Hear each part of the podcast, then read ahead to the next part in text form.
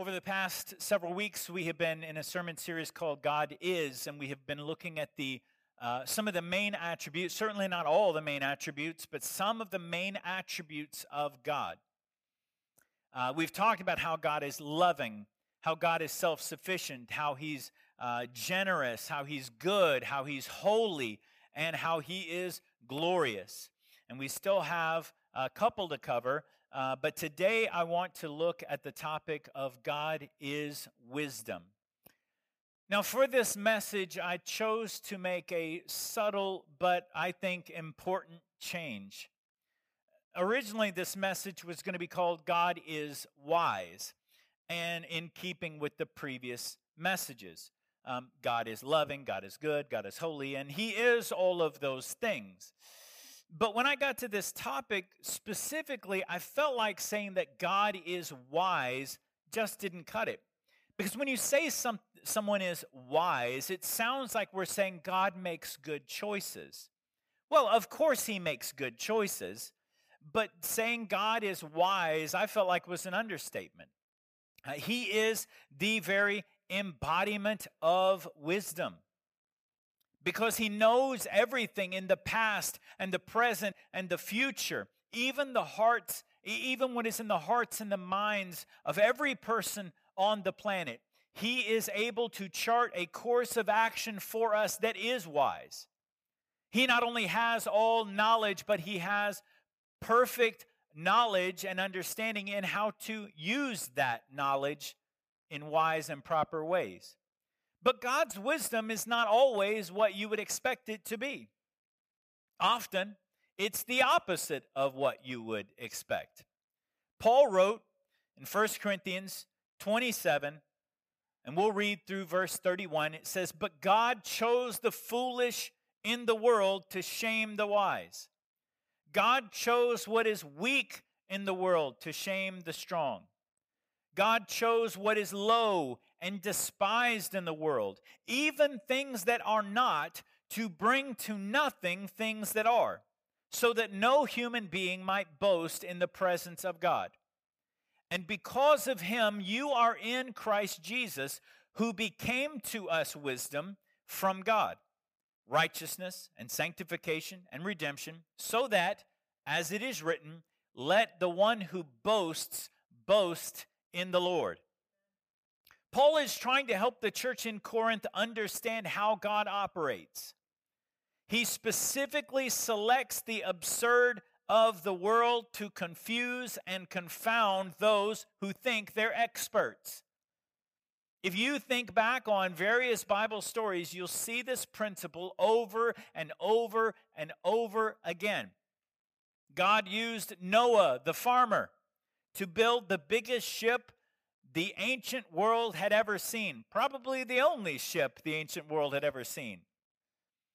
He used an elderly couple to have a baby. Who's standing in that line? Who you, he used Moses the stutterer to be his spokesperson to Pharaoh. He used Joshua to march around a city seven times and shout that made the walls crumble to the ground. Did that make any sense? They didn't have uh, trebuchet and catapults and battering rams to knock down the walls of Jericho. They only used their voices. He used Gideon's army of 300 to defeat 120,000 Midianites. He used a young shepherd boy who nobody thought anything of to defeat a giant that nobody in the Israelite army would come anywhere near. He used fishermen and tax collectors, a woman that Jesus drove seven demons out of, a five time divorced Samaritan woman, and so many others that no one would have chosen in that culture to take his message to the ends of the earth. God used Paul, a persecutor of the Christian faith, to become the greatest defender of the Christian faith in the first century. Yet God did all of those things because God is the embodiment of wisdom. To understand wisdom properly, we have to start at the beginning. Psalm 111, verse 10.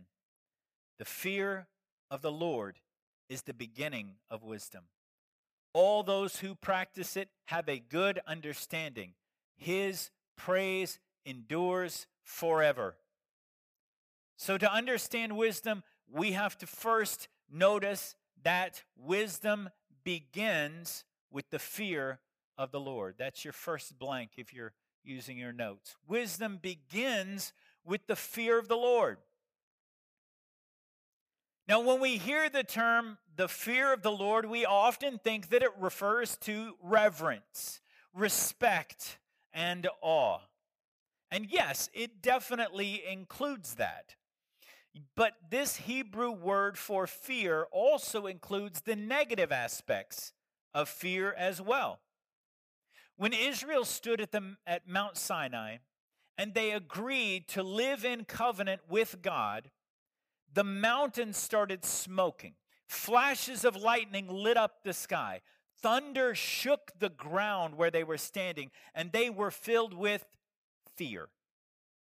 They were so afraid, they retreated from the mountain to create distance between them and God. And they told Moses, they said, You speak to us and we'll listen, but don't let God speak directly to us or we'll die.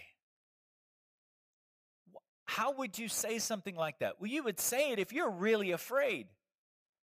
In Exodus chapter 20, verse 18, the word used to describe their fear is a word that means shaking, quivering, trembling.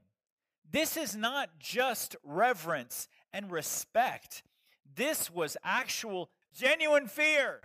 So, this fear, this tr- trembling, shaking, this was legit fear that they were experiencing.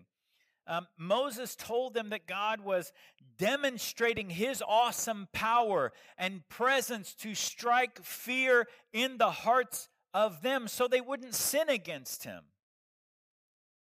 There are Christians today that believe you can be a follower of Jesus Christ and you can live however you want and God won't punish you for it. And they do that because they don't have an understanding of the fear of the Lord. Now, this is not just an obscure Old Testament example. In Acts chapter 5, a husband and wife, I've, I've referred to it when we were uh, in the message, God is Holy. Husband and wife, Ananias and Sapphira. They sold property, they lied about how much they were giving to the Lord, and God struck them dead over what they wrote on their tithing envelope. We'll take up the offering in a little bit. Notice what God says. No, I'm sorry. Notice what Luke said in Acts 5:11. It says, "After this incident, incident, and great fear came upon who? The whole church, and upon all who heard these things." Now, great fear is a great phrase in Greek, megas phobos, megas phobos. It's not just respect and reverence and awe, it was mega fear. Great fear. And it came upon not the outsiders, it came upon the whole church. Oh man, I better make sure I'm, I'm writing the correct thing on this tithing envelope now. Why is the fear of the Lord the beginning of wisdom? Well, because the Almighty Understand the Almighty can do whatever He wants, when He wants, to whom He wants. He holds our lives in His hands. He can use us for His purposes, whatever they may be. And though God is loving and gracious and kind, He also knows every possible outcome to every possible uh, every possibility, and He sets us on a course for the right situation. In his wisdom, he guides our paths. And if we're wise, we'll follow him. We obviously should have respect and reverence and awe for God at the very least. But we should also remember that if we take his presence for granted, his holiness, his righteousness, he is well within his rights to do to us, to execute judgment, as he did to Aaron's sons in Leviticus 10, Eli's sons in 1 Samuel 2, and Ananias and Sapphira in Acts chapter 5. To all those who approach me, I will be made holy. And we have to have wisdom when it comes to approaching the Lord. When we fear God, we fear nothing else. Jesus even told his disciples in Matthew 10 28 to fear those, uh, not, I'm sorry, not to fear those who had the power to kill them, but to fear the one who had the power to destroy both soul and body in hell.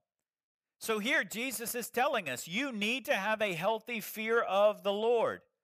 Having a healthy understanding of the fear of the Lord is incredibly important, especially to these people because they were facing persecution and, and eventual martyrdom. Twice the Psalms remind us that when we put our trust in the Lord, the question comes back what can man do to me? We don't need to fear others, but ensure that we fear the Lord. That's where wisdom begins. Going back to Paul's statement in 1 Corinthians about God using foolish things to confuse and confound the wise, what are some of the ways that the Bible demonstrates that? Thank you for asking. Number one, wisdom shows his strength through our weakness. Wisdom shows his strength through our weakness. we see this principle throughout the Bible. Story after story shows the people considered least likely to succeed actually were chosen by God and given great success. This principle is firmly illustrated in the example I gave you just a minute ago. Gideon leading 300 men against Midian's massive 120,000 man army. On paper, that makes no uh, sense whatsoever. But when men win the battle, God doesn't get the glory.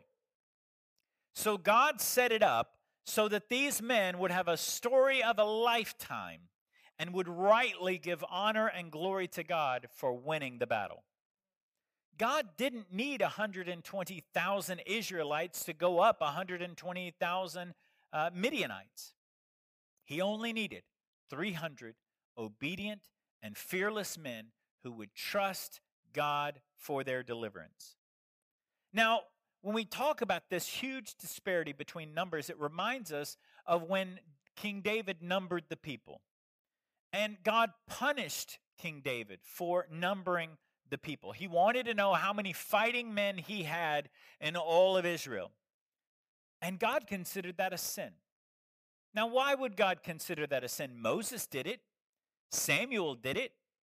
It wasn't a sin for Moses and Samuel to do it, but it was a sin for David. And so we have to assume that it was because it wasn't the act that was sinful, it was the motivation behind the act. You see, when you've got an army 10,000 men strong, you're willing to pick a fight with smaller armies because you're confident that you'll win. But when you're outnumbered dramatically, uh, you would tend to shy away from conflicts like that. You would be trusting in your strength instead of trusting in the Lord. And so when the Lord asks you to go up against a much bigger foe, you start calculating all the losses that you'll face and that you might not even win. But when your trust is in the Lord, it doesn't matter how big of a foe that you face. Paul wrote in 1 Corinthians 1:25, "For the foolishness of God is wiser than men, and the weakness of God is stronger than men." 1 Corinthians 1:27 he says God chose what is weak in the world to shame the strong. And Paul comes back to the same concept but personalizes it in 2 Corinthians 12:10. He says for the sake of Christ then I am content with weakness, insults, hardships, persecutions and calamities for when I am weak then I am strong. How could Paul make a statement like that? It doesn't make any sense. If you go back a couple verses, you see that Paul was experiencing what he called a thorn in the flesh, which he called a messenger of Satan that harassed him to keep his ego at bay. And while we don't know specifically what this thorn in the flesh was, it would make sense that the one thing the enemy would attack Paul on was his involvement on the martyrdom of Stephen. Because Paul was standing there executing an arrest warrant for all the Christians so they could be rounded up and killed. And Paul was there, then, of course, was called Saul. He was holding the coats of the men who stoned Stephen. If anybody felt unworthy to be a disciple of Jesus Christ, it would be a man who went out of his way to hunt the Christians down and martyr them for their faith, to watch Stephen be killed. Paul asked God three times to remove this demonic attack, this constant nagging, this constant uh, spiritual attack that Paul was dealing with. But God's response 2 Corinthians 12 9 was this. But he said to me, My grace is sufficient for you, for my power is made perfect in weakness. Through God's wisdom, his power is perfected in our weakness. When we are weak, we see his strength on full display. Number two, wisdom shows the more we give, the more we receive. Now, the topic of giving and generosity is throughout the Bible. Taking care of the less fortunate uh, than you, the orphans, the widows, the immigrants, the needies. This is something, a topic that spans both testaments. Only in God's economy will giving generously res- result in receiving more. That doesn't make any sense. If I give you a $100, I am now less a $100. But in God's economy, it doesn't work that way. I've repeatedly have God ask me to give generously, sometimes giving all that I had, and then to see how God used all uh, that seed, that gift as as a seed for harvest. I've given away money, guitars, vehicles, whatever God told me to give away. And I've watched how God created a miracle in my own life through that, dis, uh, through that obedience. And not only is it more blessed to give than receive, as it is stated in Acts 20 35, but it's something that God uses to continually bless us. Yes, it feels good to give and be generous, but it's also a test of our obedience and it's an opportunity for God to be generous to us. Jesus reminded us that the measure of generosity we have towards others is the measure that God will have towards us. Remember that. Jesus said in Luke 6:38, "Give and it will be given to you. Good measure, pressed down, shaken together, running over will be put in your lap." For with the measure you use, it will be measured back to you. I heard my parents quote this verse so many times. Given it will be given unto you, pressed down, shaken together, running over. And I heard it so much, and I had no concept of what that meant. And then one day, I came across an idea. And, and some of you have seen this illustration before, but for the sake of those who have not seen it, the Bible says that Give and it will be given to you. The same measure.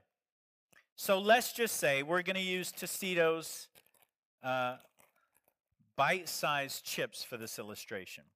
So this is the measure that I'm going to give to God. This is my offering to the Lord. Maybe this is all I have. And so I give to the Lord my offering. All right? This is my offering to the Lord. And so when he gives back to me, what does he use? The same measure. But when he gives back to me, what does he do?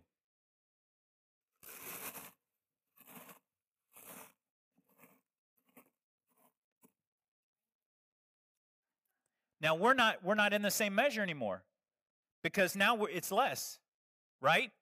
So what does that mean? We got to get to the same measure. That was the promise of God. So we got to get back up to the same measure.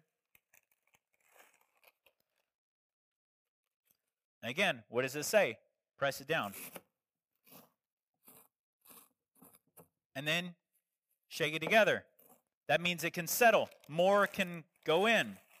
We might make this whole bag fit into this measuring cup. Why didn't somebody bring queso? I know, I'm not wearing gloves. We'll bake it. All right, so we're still, we got it, we got to get it all in the measure. And God says, All right, come on, press it down. Shake it together. Keep going. Keep going. Because not only is it pressed down, shaken together, but it's also running over. We have managed to get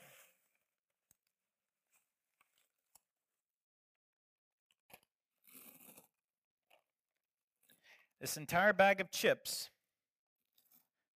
Did we have this did we have the whole bag of chips in there the first time when I gave to God? But it was the same measure.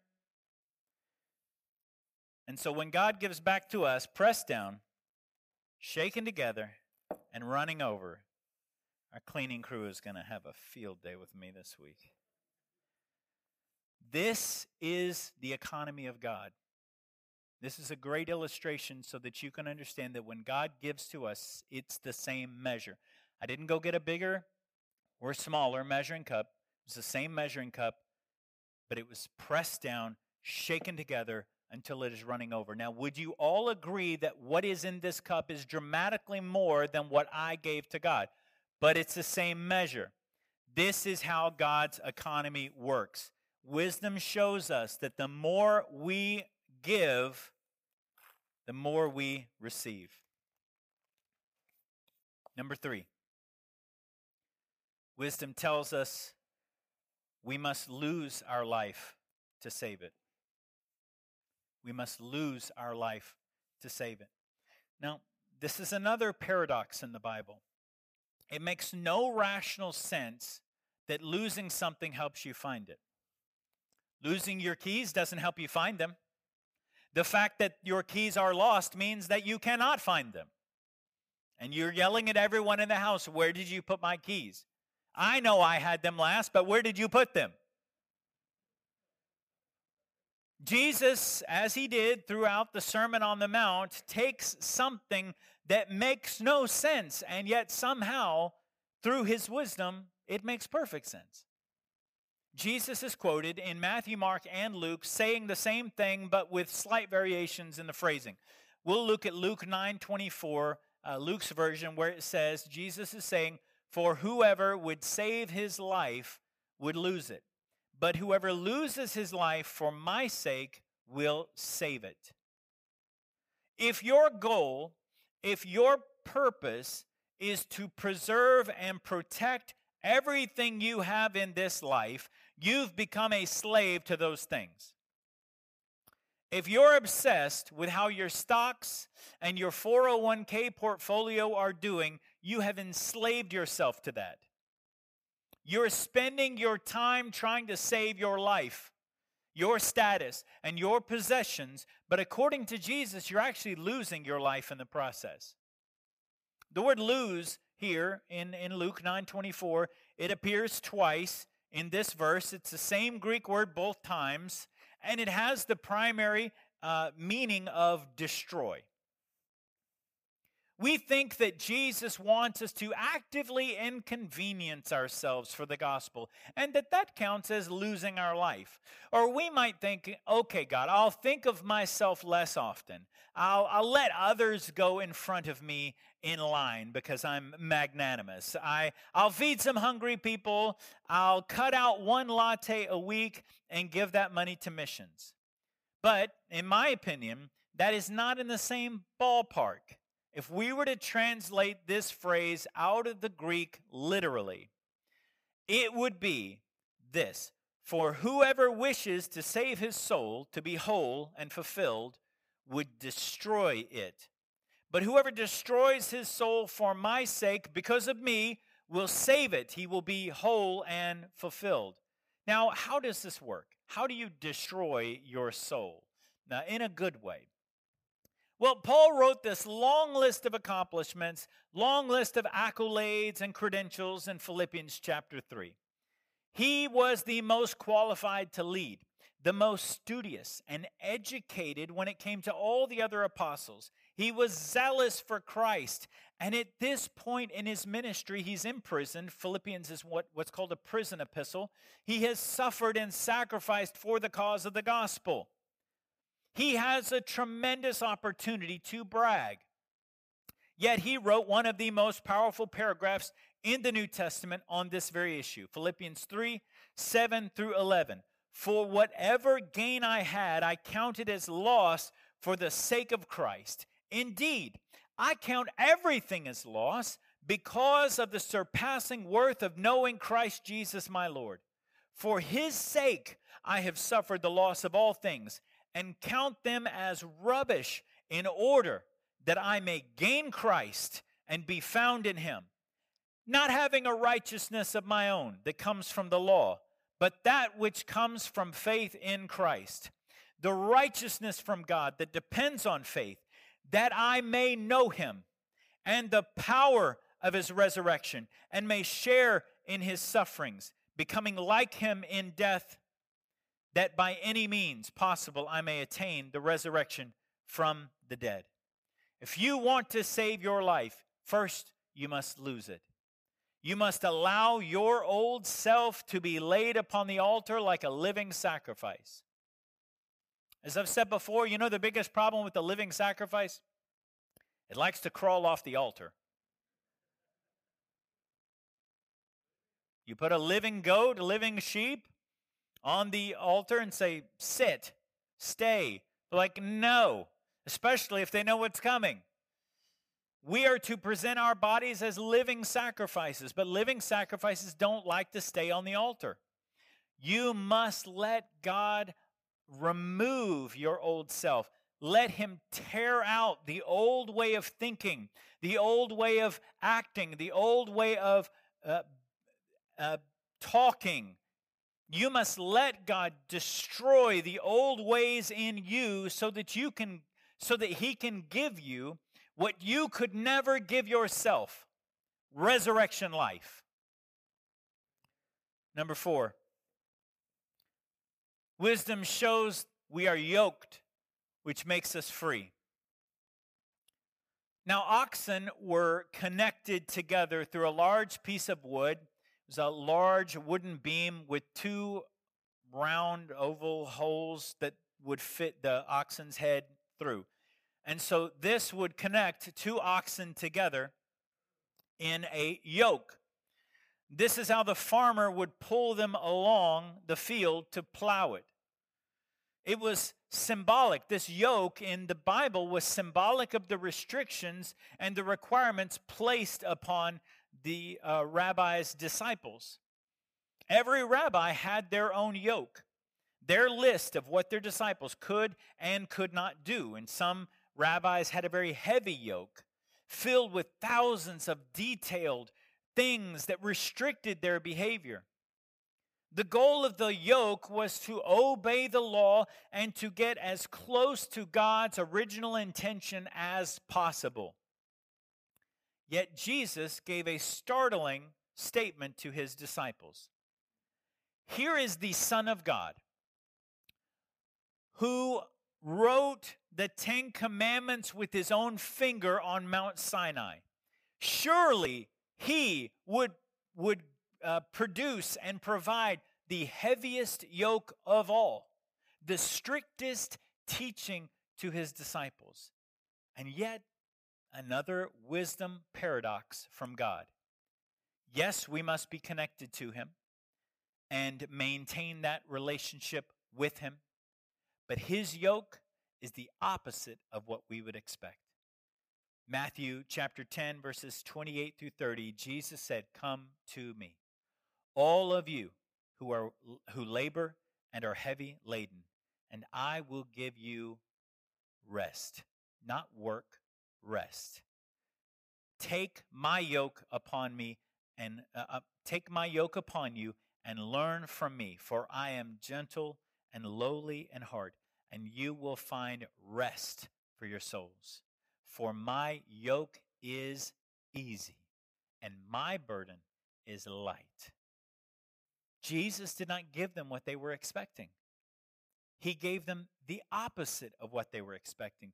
They didn't need a heavier burden, they needed a lighter one. They didn't need more rules for conduct. What they needed was a spiritual heart transplant. If they had a new heart, if they had a heart like his, then they would do the right things because they would be in tune with him. Finally, number five, wisdom shows leadership begins with serving others. Leadership begins with serving others.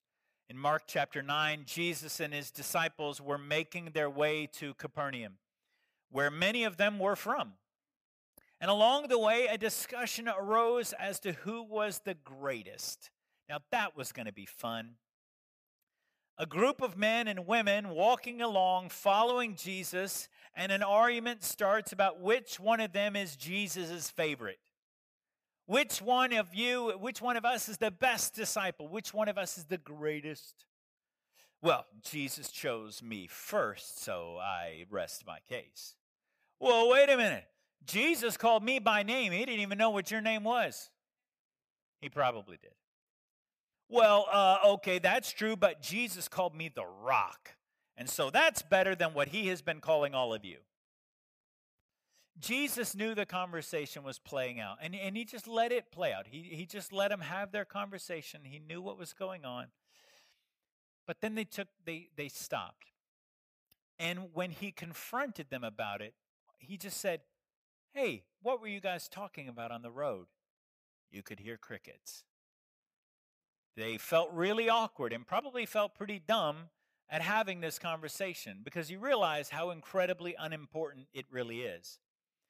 Out of everybody that is there, Jesus is clearly the greatest. And you're having an argument in the presence of God's Son as to where you sit in the pecking order.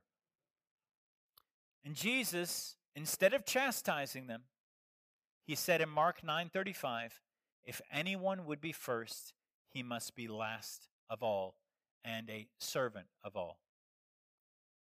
If you want to be the chief of all, you have to be the lowest of all, the servant of all.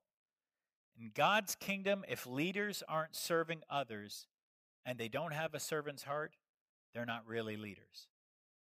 We remember the moment in the upper room with Jesus and his disciples, the Last Supper, this last Passover meal that he shares with these disciples. And what do you find Jesus doing?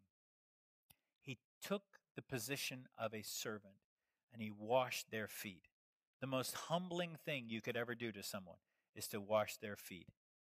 And he did that. The Son of God, the God of all creation, is washing the feet of his disciples to show them this is how you lead. You lead by serving others. Worship team, come on up. Would you please stand with me this morning?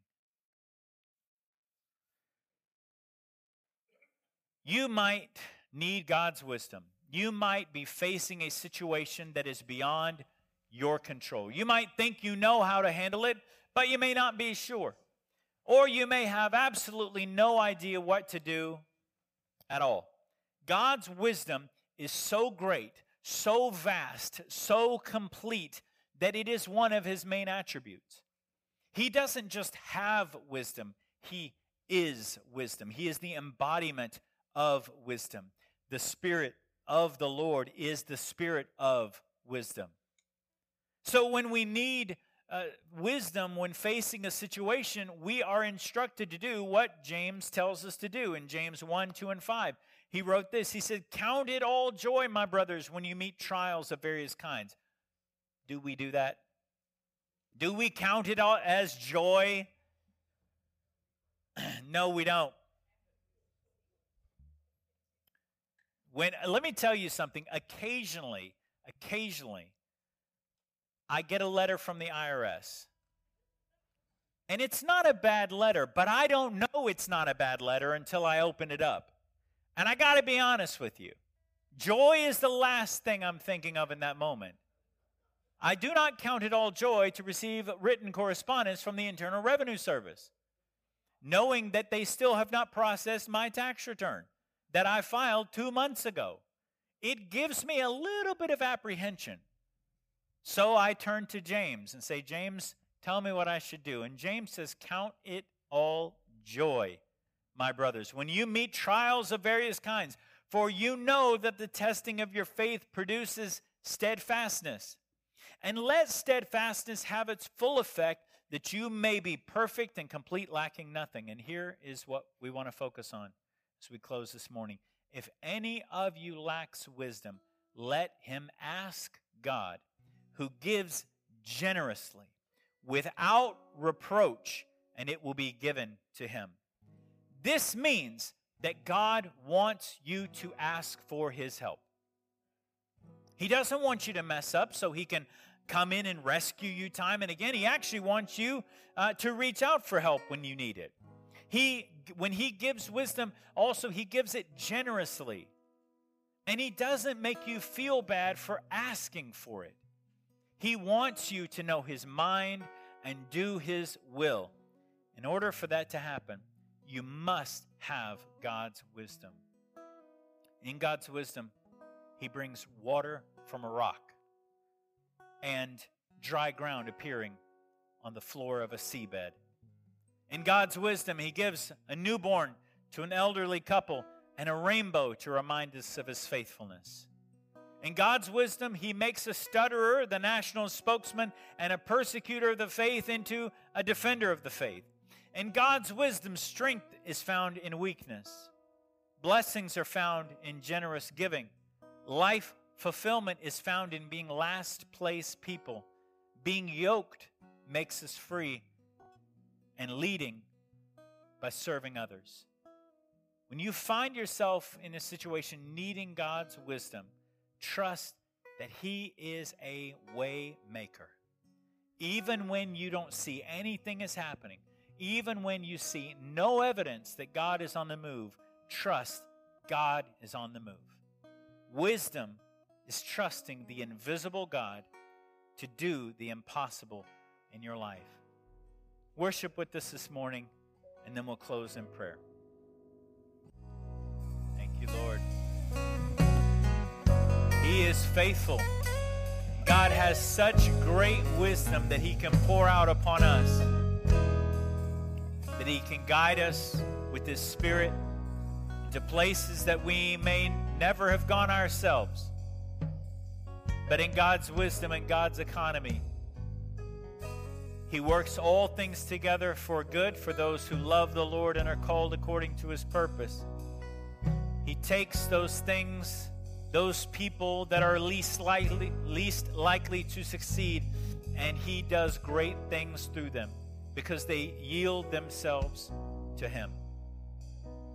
I want to challenge you today yield your life to him in every way, in every aspect, every area of your life, yield to him and see what He'll do through you. Your, your ministry is not over. Your, your time is not over. You're not, you're not riding off into the sunset. God still has purposes and plans and a destiny and ministry that He can use through you. Don't check out. Keep pushing forward. Keep pursuing. Keep praying. If you can't do, you can pray. You can ask God to do great things through you, through your prayers. There are lots of folks that are in church today and have a relationship with Jesus Christ today because of a praying parent, a praying grandparent, a praying great grandparent. They didn't just check out when they when they did their time and, and worked and retired. They got busy and kept working for the Lord, and you can continue doing that as well. To ask the Lord, what, what are you facing? What are you up against? What is in your path? What obstacles in your path? And then let God show you his wisdom. Let him show you his wisdom. Father, we thank you.